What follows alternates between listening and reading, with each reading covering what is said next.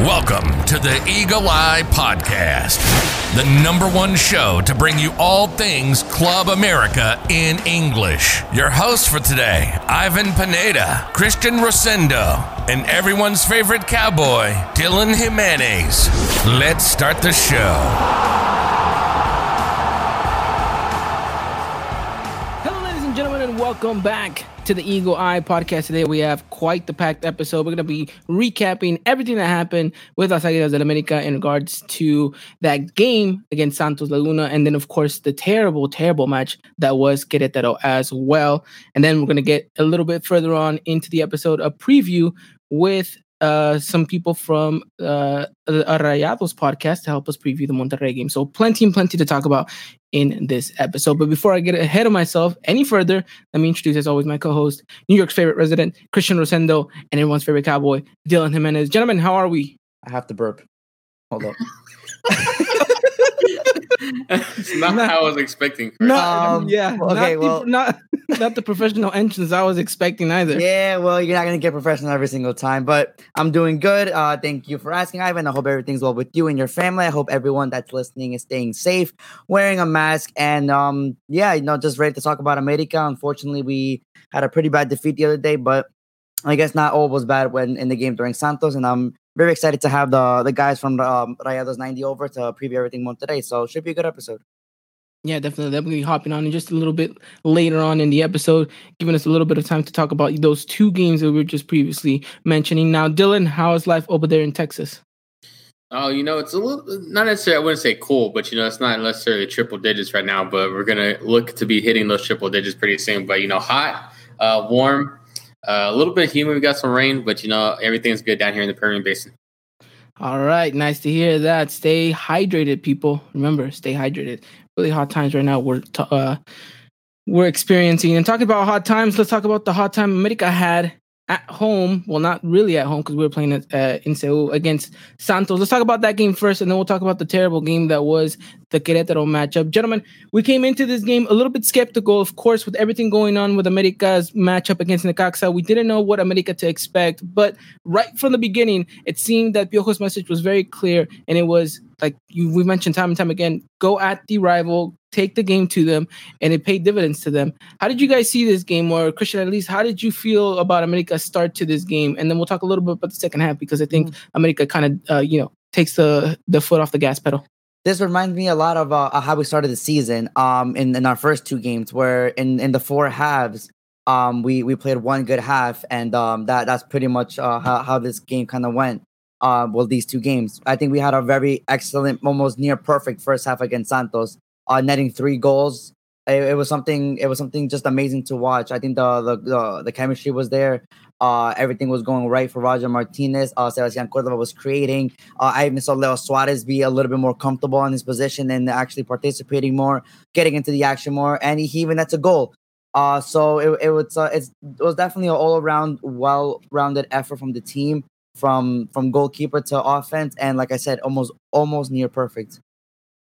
Yeah, literally almost near perfect. And then, of course, the second half happens, which we'll get to in just a little bit. But like you mentioned, Christian, it was nice to see that America started off the first half in such good fashion.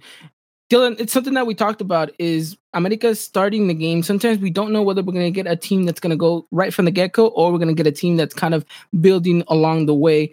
How did you feel about America's start to the to the first half, at least in regards to the game against Santos? No, yeah, like you said, and Christian said too, I thought it was a great start. You saw a lot of great things that you wanted to do, and kind of backtracking a little bit, Ivan, what you said about you know not knowing what kind of America team we're going to get. Um, I know we talked about consistency, but I feel like this is the one thing America is actually consistent at, keeping us guessing and wondering what what team uh, we're going to get, whether we're going to get a team that's going to be coming out and playing the full ninety to the to the game we know they can play, or you know if they're going to be slacking off, you know not knowing what they're doing, just playing with no identity. And you know, we got the we got the former actually. Um, so a lot of great things you saw. You know, like Christian was saying, Leo Suarez was doing great things, uh, looking really comfortable in his position too. Uh, Roger too stepping up the way we wanted him to. Um, you know, overall was it was a good game. You know, it's what you wanted to see from the team. Yeah, definitely. I'm, I'm looking over at the SofaScore stats and I'm looking over at the momentum bar, and it's 100% mostly all America. There's some chances here and there for Santos, but you don't really see America kind of lose the ball at all until that second half, where I think Santos is just a much better team than America in those last 45 minutes. But like we mentioned previously, it was a good way to kick things off for America. Of course, like you mentioned, Christian, Leo Suarez looked like he was enjoying his time. He looked a little bit more comfortable. Uh, he, he got himself into dangerous positions, which, you know, led to him scoring that obviously historic goal for America, right? The 5,000 uh, goal for America in history. And um, I mean, you know, it, it was showing good stuff. And I think the one thing that let us down was the fact that the second half comes around and you just don't see the same America. I think they got complacent. I think they they came out in the second 45 saying we won this game. There's no reason for us to excel or to even push even further. But I do think that was the wrong mindset that America should have not came out with that because it led to Santos having way more of the ball. It led to Santos having much more dangerous opportunities in our halves. And uh, I mean, I don't know. What more could you tell me about the second half? Sure. So, like like you said, I think America was just way too complacent. And also, once again, uh, and this is a, a kind of the a story in both games in the Santos and Querétaro game. Piojo Herrera in the substitutes, uh, he got it wrong again. Uh, when he saw his team not really uh, generating any chances, uh, he takes out uh, Leo Suarez, which arguably I think he was having a really good game. Finally, trying uh, trying him out on the left hand position, like I've always kind of praised throughout this whole season, right? And he was actually doing things good. He was he was making plays. He was he was finally being you know very into the game and you know actually making the difference. And then you take him out for Henry Martin. Now the reason why you do that is because you want him to play up top with Viñas, but now you don't have anyone on the left, on the left side, so you slide in Cordova. And then you, that's basically all from Cordova you saw for the rest of the match. He was completely shut out. He really didn't do much right afterwards. Uh, and it, it was just pure mess for Herrera from there on forward. And you know, this is something I think we've criticized Piojo before in the past. You know, his substitutes sometimes he just doesn't get it right, and I think in this one he kind of messed up on that one because you just limit our wingers are even more. Uh, you know, you kind of run through your plays through everything through Roger Martinez, and that second half you kind of got shut out too because you know it was just kind of easy to counteract whatever we were doing. Uh, but credit to Santos, that I think they came out with the determination that you know they could have maybe make this game a little bit more interesting, and you know, and to some extent they kind of did when they scored in the in the 67th. Um, whether whether it was a, as a PK or not, well, we'll leave that we'll leave that aside. But nonetheless, though, it was a goal, and you know, America just didn't find an answer after that, and you know, I I guess we kind of say that we got a little bit lucky that you know we didn't concede another one. No, yeah, I think you're right. Uh, we definitely did get lucky. Um, and sometimes luck has to play a little bit of part throughout the season, but you can't rely on it 100% every single part of the game. And I think a perfect example is the Querétaro game, which we'll get to in just a moment. But you're right. You know, the defense kind of looked in shambles after that goal, even before that goal as well. I, you know, I, I, think they felt a lot more of the pressure. Obviously, the midfield wasn't helping as much as we would have wanted them to. Um, like again, it just looked like everyone was nonchalant on the pitch, right, Dylan? I mean, do you think that there was a different mindset, attitude that this America team showed in the second half? Oh no, no doubt about it. I mean, you you compare some of the first half stats to the second half stats. You know, we outshoot Santos in the first half, and then you go to the second half, and we're getting outshot. Like you know, there was just no determination. I felt like no determination in this in this to an extent for this team, and to go now maybe go get in a fourth goal, maybe potentially a fifth goal too. Which obviously we had some shots on target in that second half, but you know, obviously we didn't just put those away. But you know, like Christian kind of said to you, you look at some of the subs that were made. You know, they weren't smart subs. I feel like, especially the Leo Suarez sub. I was like, why is he taking him out? Why is Piojo taking this guy out? And so um, it's just some things, you know, tactically, I feel like Piojo is kind of um, always fallen into. Um, like we've always talked about Piojo not getting the subs right. Sometimes he you know, doesn't make a sub to like the 80th minute. And sometimes, you know, he makes one sooner, but it's just not the right sub. And so, again, Piojo is kind of being his own Achilles heel an extent to this uh, second half uh, against Santos. And like Christian said, we just got we just got a little bit lucky to walk away even with after that goal because um, after that goal in that 67th minute, you know, I, am not, I'm not gonna lie, I got kind of a little worried. You know, Santos was obviously attacking more; they had more of the ball, and so I was kind of I kind of figured, you know, what, what's gonna go wrong now. Yeah, no, it, it, felt like any moment now, if Santos was to score another one, you know, America was gonna just crumble and crash, and then obviously, and probably not even walk away with the with the with all three points. Now, I do want uh, to talk about, you know, just a little bit of what we were discussing in the fact that you know you had players like Leo Suarez, uh, you know, having a good game. You had Cordova, you know, being detrimental and impactful. And then these substitutions that Piojo make obviously just kind of tear things apart.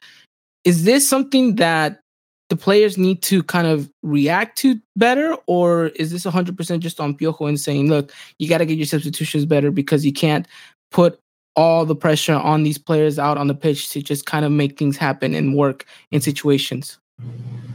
I think, in a sense, that you, you fall on both. I mean, uh, you look at the first half. You know, everybody's gelling together. Um, everybody's doing great. Um, correct me, somebody, if I'm wrong, but didn't Leo Suarez get like 60 minutes that Santos game? About so, a little Yeah. longer, maybe. Yeah. Yeah. Mhm. And, and, and like Christian said too, I mean, the the guy's balling out. I mean, and then Piojo just gets it wrong. I mean, Piojo's got to realize too at halftime, you know, he's got to tell these guys, you know, to keep the pressure going.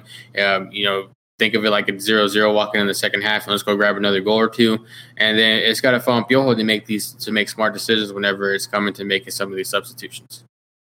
No, yeah, I completely agree. And we'll talk a little bit more about Piojo because he's been definitely trending on Twitter these past couple of days because of the result against Querétaro. But I do want to mention the fact that America had such a great opportunity coming into the second half if they would have kept the same rhythm and the same mindset to go out there and completely just dismantle the Santos side and walk away with such a huge margin of a win. Right at the end of the day, you only end up winning by two goals. But this is a game that we mentioned like previously it's a it's a game where you're able to get goals and your and goals are detrimental to your season, not just in that game itself, but along the way because we know how important tiebreakers are, and usually it falls down to that goal differential, right? And so right now, fortunately, that's why America is in the position that they're in, still in first place ahead of um, Cruz Azul because of you know we have one more goal scored than them in this season, but it was such perfect opportunity for America to go out there and score all these goals. Christian, we've mentioned it time and time again.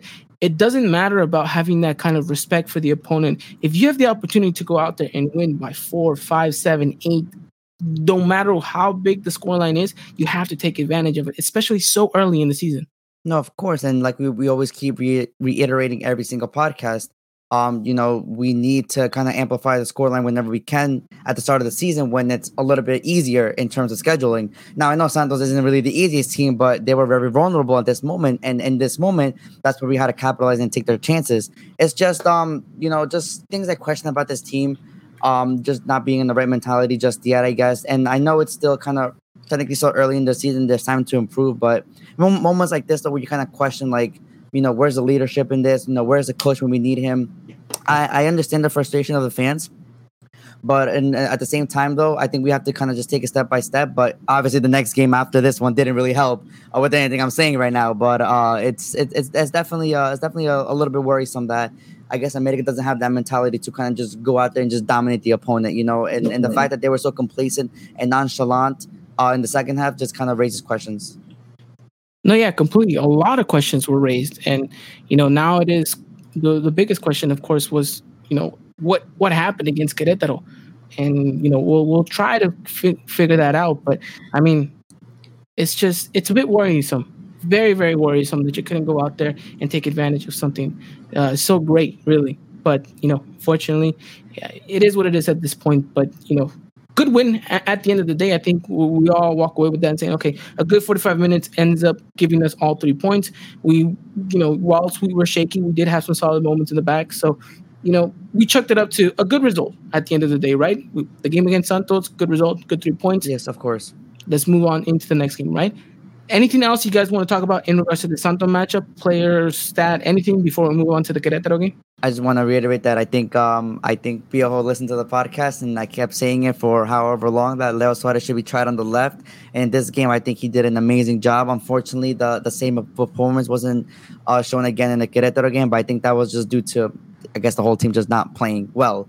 And um, it's it, it's it's a little bit worrisome to me because I guess after a defeat like this, you know, Piojo's kind of try to change something up, and I hope that's not one of the things that that gets that gets tweaked because I really do feel like Leo Suarez is more impactful on that side.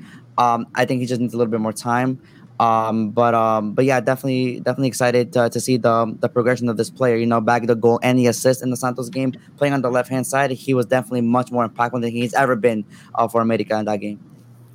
Yeah, no, I, I completely agree. And finally, right, showcasing. I think he has a little bit of a chip on his shoulder as well, knowing that you know he has competition for that starting role with uh, Sergio Diaz coming in, right?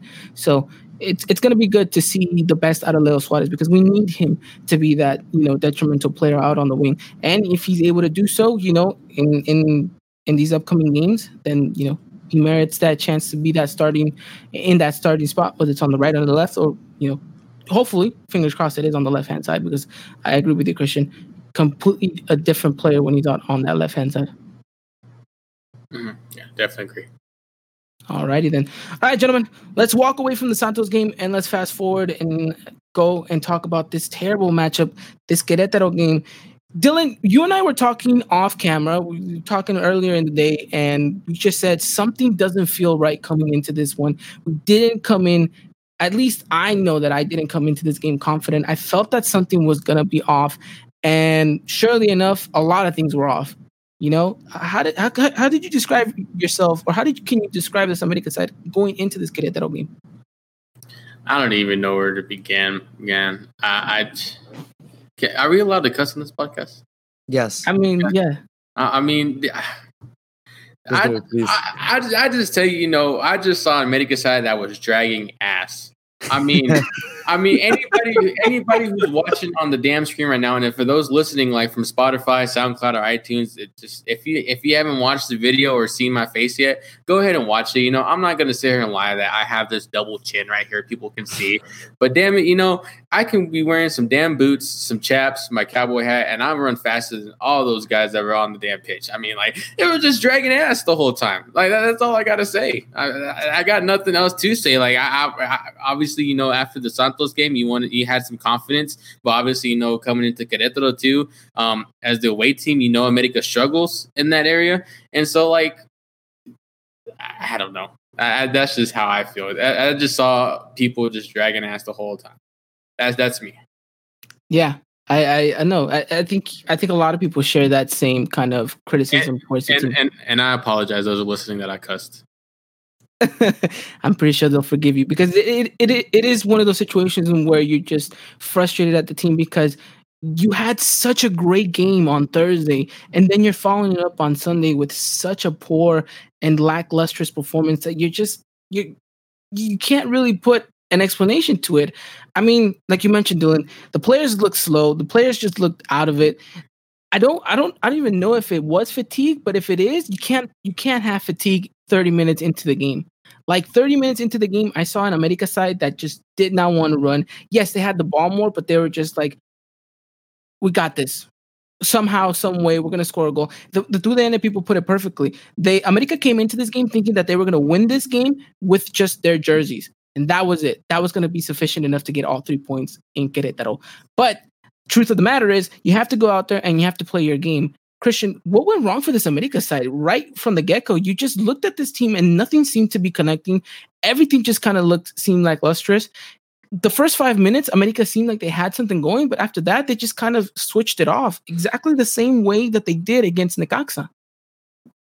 Yeah, no, definitely. And uh, I, I don't know, man. There's, there's a lot of things that went wrong, obviously, but I think just the true thing is just they're just too confident um, I think I think everyone just put it perfectly. You know, America went in there, and because they thought they were America, and they thought they had because they had that badge right here on their left hand side, they thought they were going to go out there and win this game. Um, they they knew their opponent in front of them was it was kind of a newer side that didn't really have a lot of chemistry, so they thought that they had it in the bag, and unfortunately, they didn't. They got very very very confident against a very well organized team um, I, am going to be honest, I really haven't seen much of Querétaro this season, but after watching this game, it might be a team I might have to follow because this is a team that gave gave a lot of problems to Cruz Azul, and I guess from there I should have probably you know realized that this team is you know a real deal in terms of, I guess, you know, putting up a big fight against the bigger teams. You know, they, they did it once against Cruz Azul, and they were for sure going to do it here again against America. I guess I should have, we all should have realized that. But uh, I don't know, man. There was a lot of things that went wrong. Uh, you know, starting with the defense, I guess we were very exposed on that right hand side, and they were just having a field day with us over there. Uh, Roger Martinez wasn't the same. He he was very double teamed uh, most of the time, and he gets very frustrated when things don't go his way. So he was very limited there. Um, Leo Suarez didn't really get much of the ball because I think we were just trying to play through Roger Martinez because we were a little bit desperate. Um, Cordova, I guess you know, even though he bagged the goal, he really didn't do much for me. Didn't really receive the ball. An opportunity to create plays wasn't presented to him. Um, Vinas was, I think, maybe, maybe, maybe the only player that I think was rescued from this match. But even then, though, not really uh you know, in action the way I wanted him to be.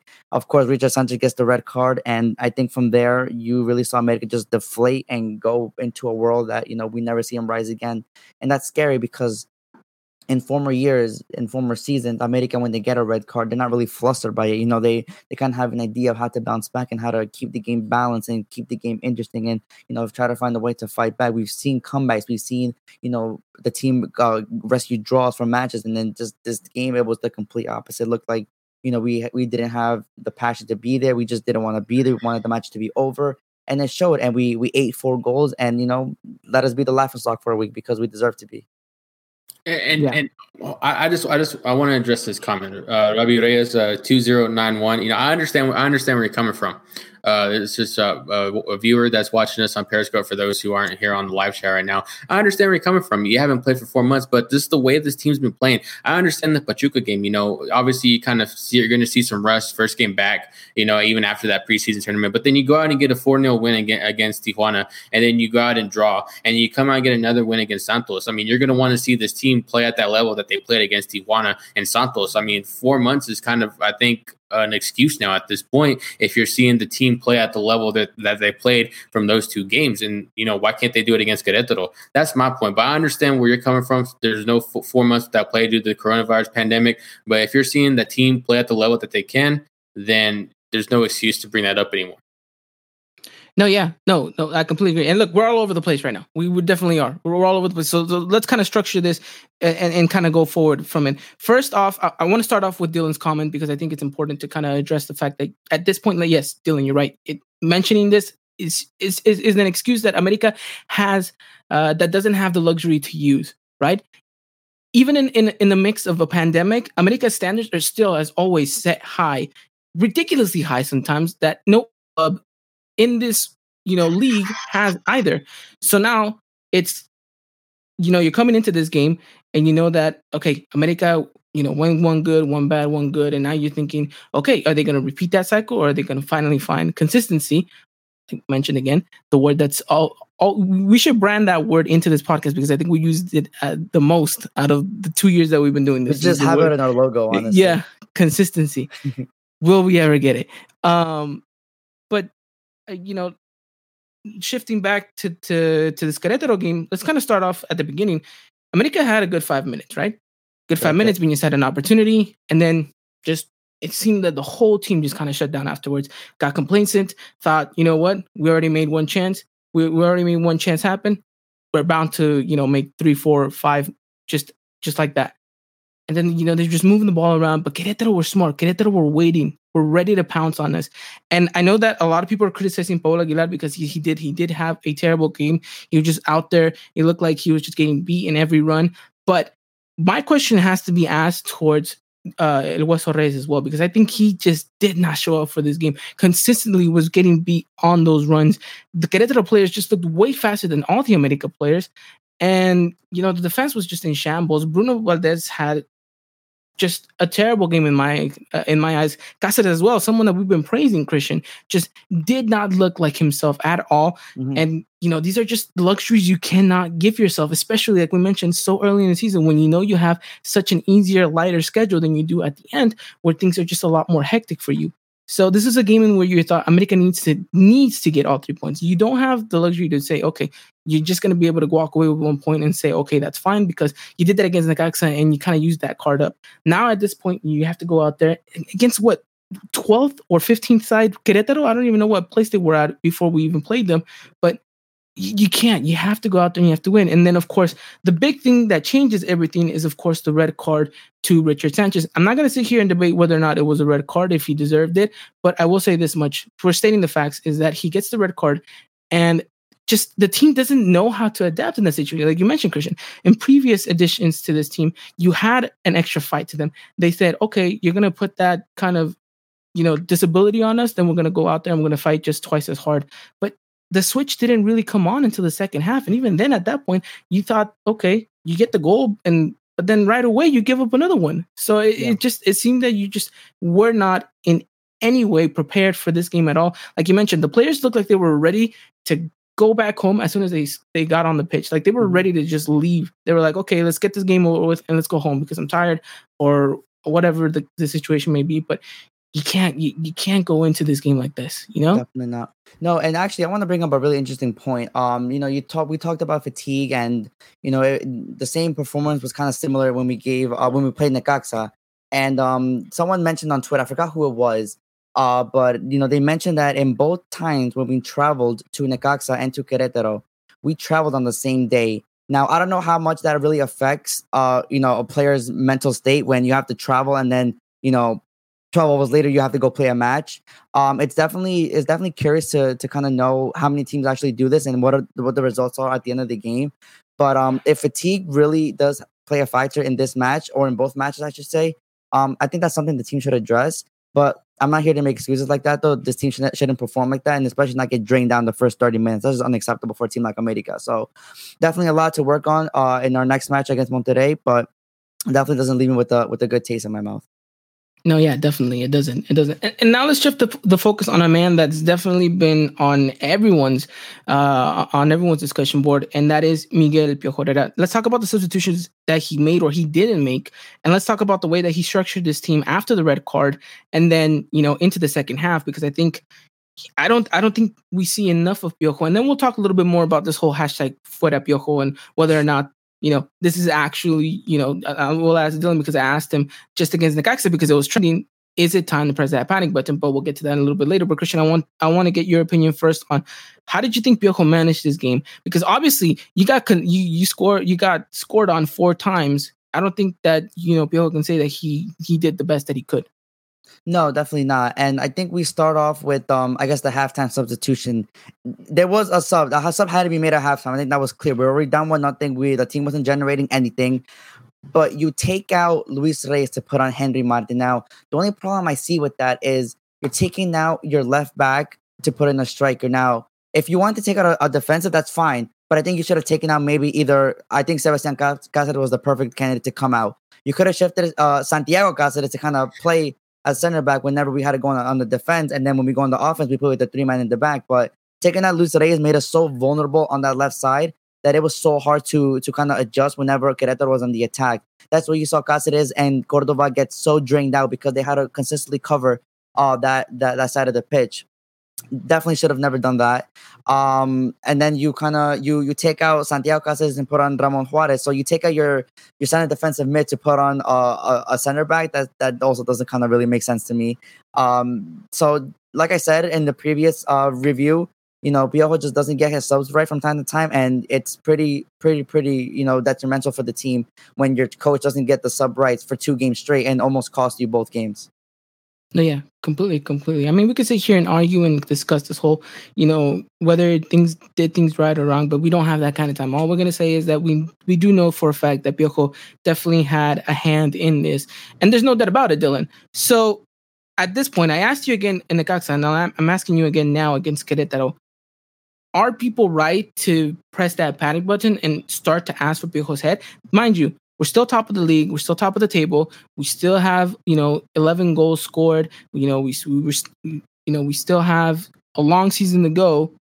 How do you how do you think are people uh, overreacting, or, or, are they right to be in this mindset? How how you how you taking this?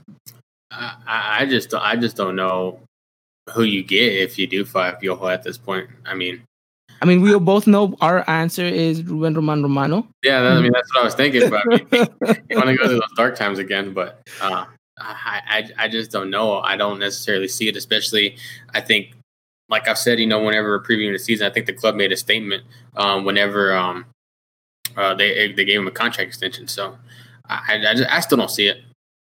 Yeah, I don't I don't see it either. And I'll say this much. Uh, and someone even mentioned it in, in, in the comments. I, I I don't know who um, there you go. Ramon Acosta, Piojo, uh, overacted and too aggressive. No, sorry, it wasn't that comment. Um, someone earlier said that uh, you know, people are, are, are getting a little bit too out of hand with this whole fuera Piojo thing. Um, I will say this much: yes, I, I do think that people are quick to jump ship when the results aren't going their way. Right? When America won against Santos, you know, everyone was quiet, right? Rightly so. America won, got the result, and then of course now with such a terrible loss, of course, people are going to be starting asking for heads. I will say this much though, kind of just to wrap it up and, and, and kind of you know not keep us in this in this state of mind much longer. But Piojo is the right man going forward. Yes, these are kind of games in which you would hope that you know you want better from him, but you want better from the players as well, right? I mean, you can only chuck so much up to him. You have responsibility out there on the pitch as you know a starting eleven, and at that point you were ten men on the pitch. You have to get together. You have to unite. You have to find a fighting spirit to go out there and get the game back because you know what you represent, you, what, what, institution you you know you're working for, what jersey you have on. So I think a lot of it falls not under Piojo, but as well as the players, and we'll kind of just leave it at that because you know we could sit here all day and we can argue, go back and forth whether you know Piojo's the right man or not, fuera Piojo, you know all this mm-hmm. stuff going on. But I think at the end of the day, you know you took it up to a terrible, terrible loss, and and you want to see a, a, comeback. You want to see a bounce back, and we'll talk about whether or not America is going to be able to do so. But Christian, anything else to add? I think that's pretty much it. That is pretty much it. Let us know in the comment section down below. What do you guys feel about this America Querétaro game? And uh, I know that there's so much more we can go more into, but like I mentioned, we don't want to keep you guys here all day just talking about a loss. It's kind of shift perspective. And let's move on into our next segment. But before we do, let me introduce today our two very, very special guests. It is the men from the Rayados 90 podcast. Ladies and gentlemen, welcome. Uh, gentlemen, how are you guys? Good. How are you guys? Good, I'm good, good. good. Happy well. that you guys are able to come on. Nice. Good to Thanks hear that. I know I know one of you guys is from uh, LA and the other one's from Miami, correct? Yeah. Exactly. Alrighty then. Okay, so we got two different time zones on here. This is gonna be fun. Definitely excited, gentlemen. Thank you for coming on to the podcast. We're gonna be previewing that uh, that game against America and Monterrey coming up this Saturday. But beforehand, I do want to give you guys the opportunity to talk to us a little bit more about Monterrey's last game. I know you guys went up against Necaxa. How are you guys feeling about walking away with the draw against them? Go first, Eddie. um, hmm, it's disappointing. Uh, just because they started off so well. I mean, me, me and Patrick, we we always look at the like the advanced stats and look at the amount of chances they're creating. And I, I never thought I'd say this, uh, you know, three years ago, uh, considering you know the, the missed penalty. But mean, that's just become like an integral part of of just creating opportunities. And we went with the two striker system last uh, last match against Necaxa, and like for the first 30 yeah well for that, that entire first half they, they were just creating chances. But as pat can can also say that this team just creates so many chances but the ball just doesn't find the back of the net at a consistent rate. And so to just only walk away with a draw um considering you know the offensive potential of the squad it's it's starting to become okay i mean there's there's matches where you can walk away with a draw and, and still feel good about yourselves but against Necaxa. Granted, it's at home with no fans, but still, um, it was it was just one of those like, yeah, it, it, it's one of those draws that still feels like a loss. Yeah, um, to to kind of jump in with with Eddie, uh, it's a kind of a, a repeated game now. It, it seems like every single game is the same. You get the same results in the pitch. You get the same answers from the coach post game. Uh, the only difference is from this one, from the Necaxa game, is that there actually was a change. You know, Funes Mori and Janssen together, Aviles central attack in mid. So he did try something else. But the same thing happened. A lot of chances, just not nothing in the back of the net, or just one goal. And that will that one goal from the Dorlan had to be a, a, wonderful goal. And that's crazy to me that we have to to wait on on a something magical from from a player to score once. So and we're frustrated. We're frustrated uh, as Rayados fans. You can see, you can hear it in the last podcast. We end up rambling about this whole uh, about the, the the directors, executive board, and it's just a little bit of um, tiring um, team right now. It just everything is just repeating, and it's uh, a little frustrating for the fans. Okay, so from what you guys are telling me and from the sound of it, it seems like both fan bases are coming into this game very much frustrated, right? Both teams are going to be looking for a result because I think both teams are trying to bounce back from getting two, you know, two two unexpected results, right? One being you guys' draw against Necaxa, us being that terrible loss against Querétaro. How are you guys feeling walking into this game after watching that America Querétaro game, do you guys feel more confident, or or do you guys feel like this America side is gonna, you know, have to, you know, answer some questions against Monterrey? How are you? How's the Monterrey people feeling about this upcoming match? Um, you want to go, Pat? Yeah, um, I think it's it's not confident. That's not the word when we're coming into this match. Uh, I said it in the in the podcast. I, I think we're we're losing it. I mean, what what Turco has shown us doesn't really give us that hope, especially for a big game. I know America just comes from a big loss, but it's America, and uh, you know they're still very strong. And, and really hasn't shown anything to prove that they can beat America, uh, at least for this game on Saturday. So uh, I think uh, there's a big side of of the fans that are coming in the same way that I described it. Just not confident. Probably another draw, probably uh, a defeat. Okay, interesting. Interesting. All right, gentlemen. Well, let's jump into this game, right? America is going to be facing off against, uh, no, excuse me, not Santos, against Monterrey this Saturday at 7 p.m. Pacific time, 9 Central, 10 Eastern. You guys can catch that game over on TUDN. And of course, gentlemen, this is the return of America in the Estadio Azteca. So, I mean, a lot of kind of, you know, writing on this game you know you're you're going back to your home you, you have a lot of questions to answer and you have a very tough opponent ahead of you. Christian how's how do you think america is walking into this? I, I know that maybe monterrey fans are a little bit skeptical and you know on the fence you know rightfully so because of you know their recent results. But how do you think americanistas are walking into this game you know? Are we hesitant as well? Because we know monterrey you know regardless of the results that they've been having they do have a vast squad and they still have a lot of talent at their disposal. How, how are we coming into this I guess probably the same way. Um, we're just don't know what the hell Piojo's gonna throw at us uh, this time. Uh, I think Dylan always says it on every single podcast. You know, it's always a curveball with Piojo, and especially after a loss like that, you know Piojo's gonna try to move around some pieces, and those pieces, well, they, we just can't really kind of guess or even predict because you know some of them are just so out of out of this world that we just don't know. Um, but what America I think has to do is kind of just focus on themselves, focus what what went well for them during the Santos game. Uh, definitely look over the Querétaro game, kind of fix their mistakes because I think there were mistakes that I guess could could have been prevented and can be improved upon. But definitely don't underestimate your opponent, even though they haven't been the same for for for a, a while now. But like you just said, they have a vast squad with depth in almost every single position. So um, they they definitely have a lot of moving pieces that can that can kind of cause us uh, cause us torture in that match yeah, it's going to be interesting to see how America plants himself, but it's also going to be interesting to see how Monterrey plants itself. So, gentlemen, let me ask you the uh, let me ask you this: how because we typically like to start off our previews with a predicted lineup, so kind of we get a basis of what you guys think your team is going to go for, and then we kind of just build on from there. But tell me, who do you, how do you guys see this Monterrey side planting themselves on Saturday? Who do you guys see jumping on on the pitch against America? Um, it's it's a little confusing just because I don't know if they're gonna go with the two striker formation, and then there's the I don't know if Aviles is injured or not, so it, it's still kind of up in the air right now. And then you also have Stefan Medina who had to pull out just because he was uh, showing COVID symptoms, so he's gonna have to get retested again. Just to I don't think until Thursday they'll we'll, we'll get like a clear a clear lineup or clear players that are available.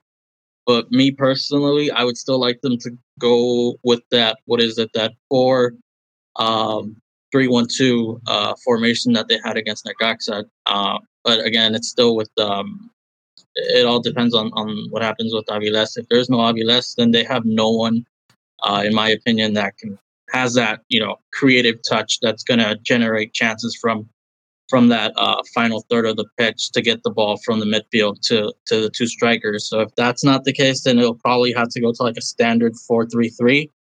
Uh, but again, Turco's been uh, he'll mess around. He doesn't stick to one thing. Mm-hmm. Uh, but it all depends on the players that are that are available. If if all the players are available and there's no injury, Um, I would definitely see them going with the four three two or a four yeah no four three one two and try to you know try to see if they can continue with this momentum with the with the two strikers and see if the if the if the ball starts finding the back of the net.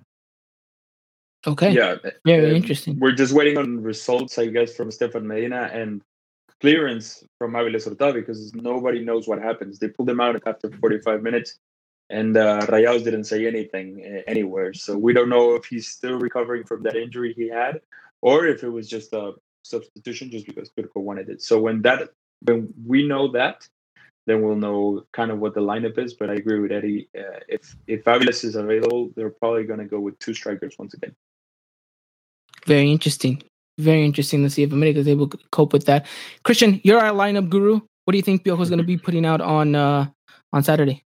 All right, so well, kind of we're kind of still up in the air as well because we also have a player with COVID, uh, Jorge Sanchez. Also, I don't think he'll be available for this match, but uh, so I'm just gonna assume that he's not gonna be available. Um, I think Piojo goes out with Ochoa in net, uh, Paul Aguilar, Aguilera, Valdez, Luis Reyes, uh, Santi Cáseres, also Gonzalez, and Cordova in the midfield. On one wing, Roger Martinez. On the other wing, Sergio Diaz, and up top, Federico Viñas. Okay, whoa, whoa, whoa, you hit me with a lot of stuff right now, man. Okay, first of all, you're telling me that you're telling me that Curveball. Aguilera starts. Yes, sir. That's that's I- that's the first thing that I picked up. That doesn't seem too out of this realm because, of course, the game that you know Cáseres just had.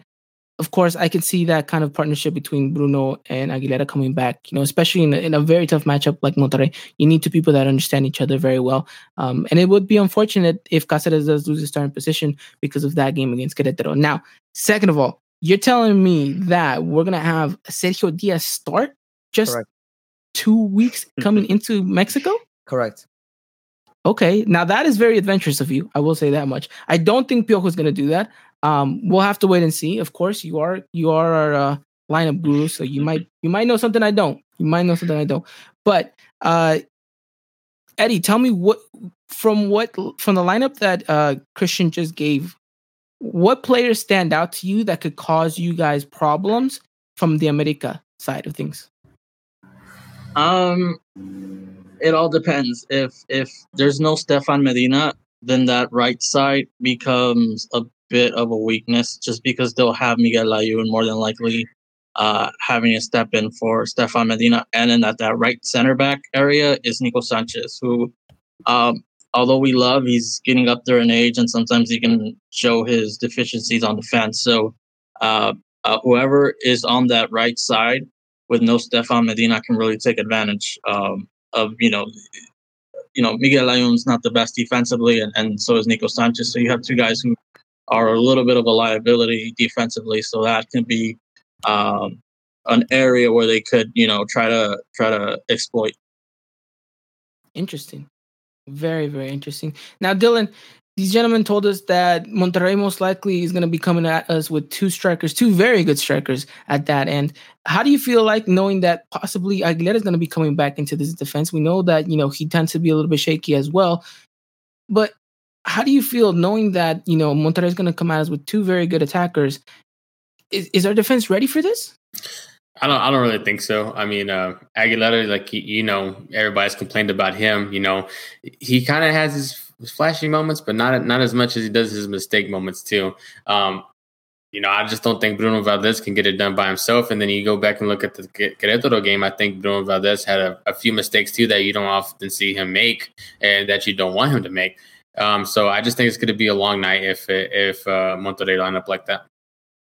Yeah, it, it does paint to be a long night for I think both teams. Like you know, like we just mentioned, Monterrey, of course, still needing to kind of figure out who their starting eleven is going to be regarding on you know what players going to be available to them. Of course, America having a lot of questions being regarded, uh, being pointed towards the back line. Now, let's talk a little bit more about the attacking side of things. How do you guys feel that Monterrey is going to come out tactically speaking? If you guys, if the formation that you guys expect to you know come come to fruition on Saturday. How do you think Turco comes and approaches this game tactically speaking? I mean, um, you want to go first? yeah, I think he'll he'll. I- It's he's a guy that experiments on lineups, experiments on players. but he has a clear cut idea. Let's create chances, and we got players to finish them. I mean, with, especially with Jansen and Funes Mori, there's guys to finish them. Uh, just they're just not doing it now at days. But uh, it, I think if he repeats what he did with Necaxa, it's going to be either whoever's on the whoever's um, with Aviles, whoever's in the midfield behind Aviles Hurtado, just one goes with him forward, either if he's on the left side or if he's on the right side. Our our um, our left backs and right backs are always up. You know, they always go up and, and attack. And Aviles did really well connecting with them. So I think uh, what Turco does is he just tries to get everybody involved in the offense. Even though we have two number nines, two strikers, he still gets the left back up, still get the right back up, um, and and everybody in the midfield. So uh, we'll have numbers up there. We'll have numbers up there, but obviously the problem is with a team like America, who's a little bit more stacked than Necaxa and Pumas, and you know the other teams that we've faced recently where we can suffer uh, transitioning back to defense. Okay, interesting. Eddie, anything more to add? Um, no, I think Pat Pat covered it pretty pretty well. Um, I think it'll all depend just on our midfield too, just because of we they've been they've been it's been not up to par. Uh, so it will be interesting. Again, we're just speaking if he does go with two strikers. If not, then um, it'll it'll be something else different. I think it all depends. But if he's going with that formation, yeah, Pat summed it up well. Okay, and very interesting, Christian. These gentlemen alluded to a midfield battle, and I think that's going to be kind of crucial and detrimental. If America can try to win that midfield, I think a lot can go right for America, right? We know that their fullbacks like to push up, like they just mentioned. So it does mean potentially a lot of space down the wings, which we know Piojo likes to use a lot. How do you think Piojo plants himself in this game, especially after such a terrible game against Querétaro? How do you bounce back, tactically speaking, against a team like Monterrey?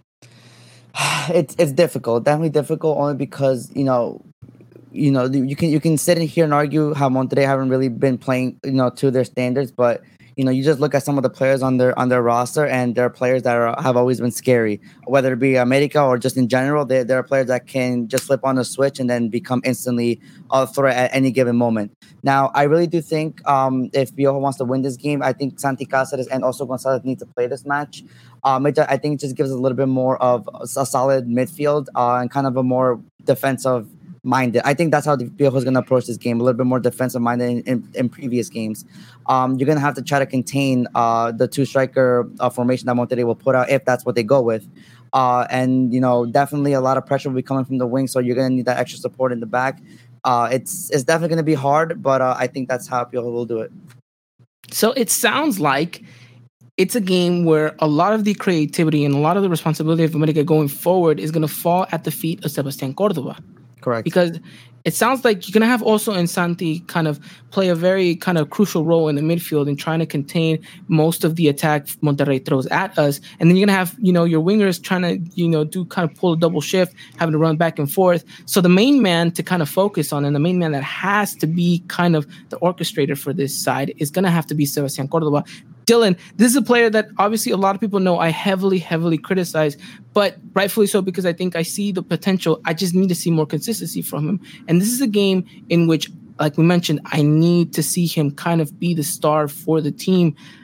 Do you think Cordova's up to the challenge? Because I have mentioned before, he does seem to be kind of a player that goes off of, you know, confidence. He's very confident driven. He just scored a goal against Querétaro and could arguably be one of the better players from that game. Do you think he has what it takes to be the man for America this Saturday? Well, for starters, Ivan, I just think your propaganda against Cordova is just uncalled for and unnecessary. Um, so I think you just need to calm down a little bit with that. But you know, at the beginning of our preview for the season, I did say Cordova was going to have a good season. I think he's going to be pivotal for us, and so I really do think so. He's going to be great in this game. But at the same time, like you said, he thrives off confidence. You know, he gets that goal, his confidence is up. But then, like you said, whenever we're talking about the Querétaro game, you know, you America concedes a goal right away, and then all of a sudden the substitution was made and Cordova was put on the wing, and so I feel like maybe he lost some confidence too, just going from that game, uh, especially conceding right after he scored, um, and then you know getting moved out to the wing, which we know he's not very good at in that area in that position. So I think it's just kind of unnecessary, kind of up in the air a little bit right now, depending on how things go tactically for this. But I feel like in the end, he can step up and do the job we need him to do. Gonna be very interesting to see whether or not Cordova is able to kind of, you know, put the team on his shoulder and carry kind of a lot of burden, a lot of responsibility. But you know, this is what great players are made out of, and whether or not he can thrive and showcase it, well, we're gonna have to keep an eye on him on Saturday, gentlemen. Um, any and any player in this Monterrey side that we should definitely be kind of worried. I know we've mentioned Aviles Hurtado, uh, you know, but Christian, is there one player besides him that you kind of just look at and you're like, okay, we definitely need to keep an eye on this guy. Funes Mori. He's he Uh, just this- he he this is- seems to be like the Boselli of Monterrey for us, Of- right? Of course, every single time we seem to match up against Monterrey, the- he his name's always always appears on the score sheet. Yeah. Um, it's it's definitely something that we need to work on. Uh, you know, right now he really hasn't been you know the same from this Modi as as previous seasons. But like I said, though, at any moment that can change, and why not this game? You know. Um, I guess he just thrives off playing against uh, uh, against America. He lives for the big games, and this is definitely indeed one of those games. So definitely got to keep our, our our eyes up for Funes Mori. Definitely, Peter, uh, Eddie, h- how you guys feeling about your star uh, your forwards? Are you guys confident that they can put on a good shift against America this Saturday? Um, right now, Funes Mori, you know, after scoring two goals, um, if I'm not mistaken, two or three goals. I, I got to double check, but it's two or three goals in the first two games uh, of the season. He's kind of hit a cold streak, like like all strikers do. Um, and and so he hasn't, you know, he's been in, in the goal scoring department. He hasn't been effective. Uh, but there's one forward that I'm really kind of interested to see if he starts or not. If he comes off the bench again, then he'll have like a, another chip on his shoulder, like he like he scored against Necaxa, and that's Dorlan Pavon. Because Pat Pat said it on our podcast. I think it was Pat. Um, that when Pavon, it, I don't know, he when when they sit him down, and he plays angry, he plays with a chip on his shoulder, and he has something to prove. That's when he's like really dangerous, and that's when you saw the goal against Necaxa. The goal, he'll fire it from outside the penalty box, and and it just it just goes in. Um, so I'm just interested to see if if they sit him down again, if he if he has again that chip on his shoulder with something to prove, and that's when when he can be really really dangerous. Yeah. Uh, to add another player, I think our midfield has been suffering. I know uh, Eddie, we've talked about Charlie and Maxi Meza just being non-existent pretty much this season. Um, we we don't know if Charlie will start. We're kind of uh, pushing for him to be benched at least for one game just to get his rhythm back and get him to know that hey, you're not performing. Uh, so I think Charlie, this is probably his last game. That if if his last chance, because if he doesn't perform once again, I think he'll be benched for the next one. So I think this game, I hope I'm hoping if Charlie can put it together and and, and put up a, a good game because he's very important, getting the ball back for us and also creating chances. So we're missing him a lot, and I think if he if he you know plays normally, then we then he can be a dangerous man for for Monterrey as well. It's very interesting. Very interesting because I think I'm I'm looking at you know both squads and, and I see a lot of similarities like you guys mentioned. A player that at least I think has a chip on his shoulder from America's perspective is Roger Martinez and Christian. We just mentioned the wingers going to have to do a lot of work, a lot of running back and forth. Roger is not known for that. So, are we playing kind of a little handicap here with Roger Martinez out on the wing? Um, I don't think so. Well, only if also in San and in Casa de start because I think that they'll kind of do a lot of the, the filling in of the spaces. Uh, whenever you know Roger Martinez doesn't like uh doesn't track back. The the problem does arise though if if uh, if both don't start. Now, if we we start maybe someone like uh Emilio Sanchez or or, or someone from the cantera, then that that's that's where I think the problems will start. Um. I think this is kind of essential for the for the wingers to kind of drop back in this match, only because of the immense pressure that Monterrey uh, will will uh, will uh, will enforce in this game. So that's definitely uh, definitely something to uh, to keep your eye out. Definitely, it's gonna be interesting. Now, Dylan Christian, any player that you guys, I know I mentioned Cordova, but any player that you guys are gonna keep an eye on that needs to have a game, like a really good game against this Monterrey side, that you just need them to pick it up. Pablo Aguilar. Interesting, Dylan. Uh, at this rate, whenever uh, we're talking about this game in particular, I think uh, Reyes, Luis Reyes. So both fullbacks is Yeah. basically what I'm hearing. So both fullbacks, of course, they're gonna have uh, you know a lot, a long night. Let's just put it that way. They're gonna have a long night. Uh, you know, like the gentleman said, Monterrey liking to push up those lines, those fullbacks, those wings. Uh, it's gonna become quite the hectic mess, like you mentioned, Christian. We're gonna need a lot of support, not just from the center backs, but also this uh, the center defensive mids kind of filling in, in those spaces. I, I am a little bit worried, you know, especially in Paulo Aguilar's side. His age is definitely showing more now than ever. You know, he's, he doesn't have that same rhythm. He doesn't have that same step.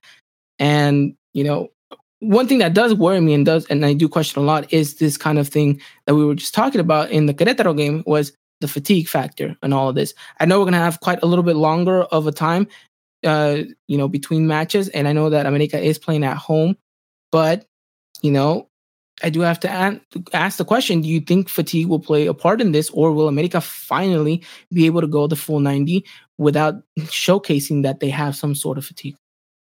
Uh, for me, I think I think they'll they'll be fine in this match. Um, you know, it's just it's just weird how however we kind of just look tired in some games, and in other games we we kind of can go the full ninety. Um, I think for this game, I think they kind of understand the importance of the of the opponent and the importance of the game, and kind of just to bounce back from a uh, from a defeat like that. So I think they'll be good for ninety minutes.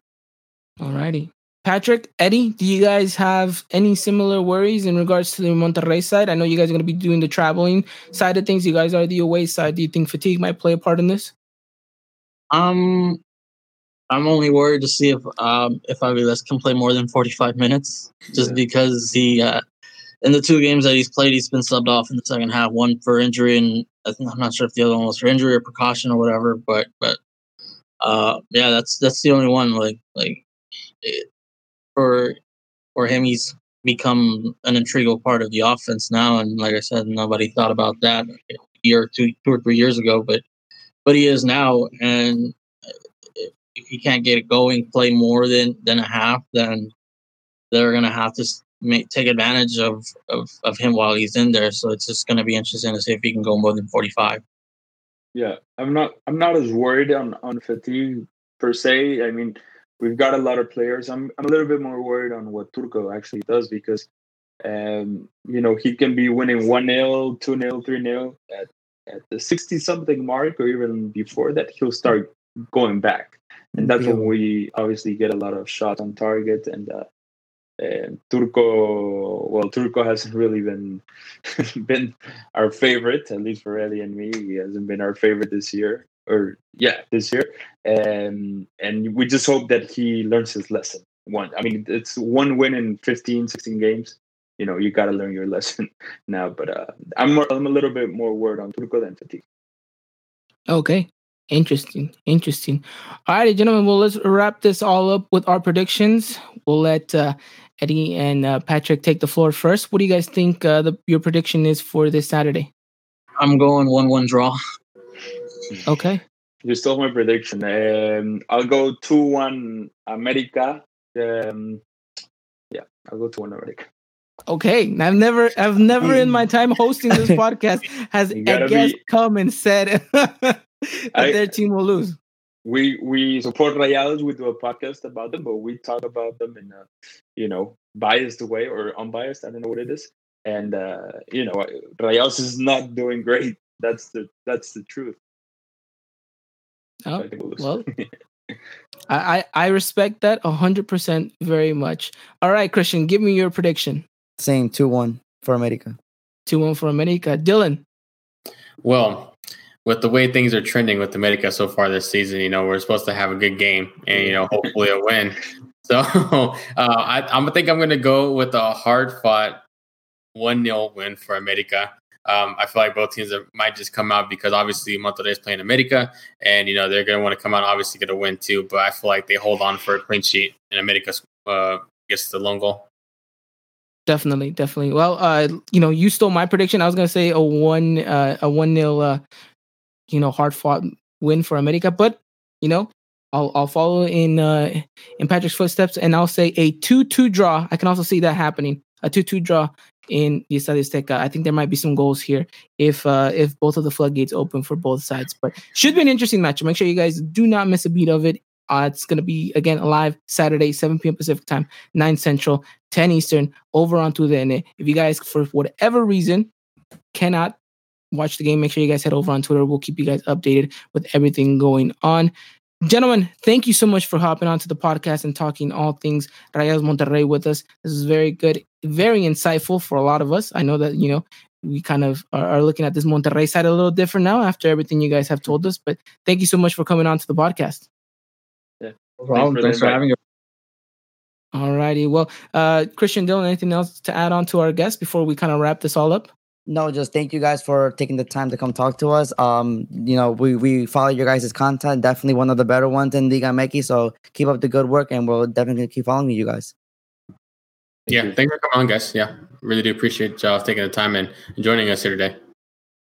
Definitely. So, best of luck to both teams. May the better team win, and let's hope that they do not cause us to rip too many hairs out of our head on Saturday. Alrighty then. Well, Alright. thank you so much to everyone that's been watching. Thank you so much to everyone that's been listening. Uh, you know, like we mentioned, please stay safe out there.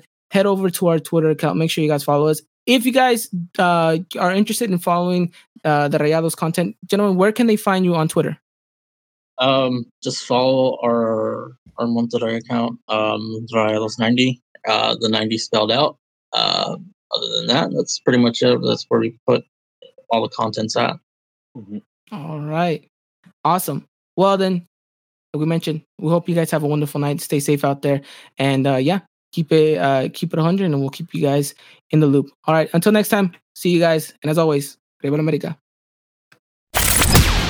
Ladies and gentlemen, this was another production of the Eagle Eye Podcast, the number one source for all things Club America in English.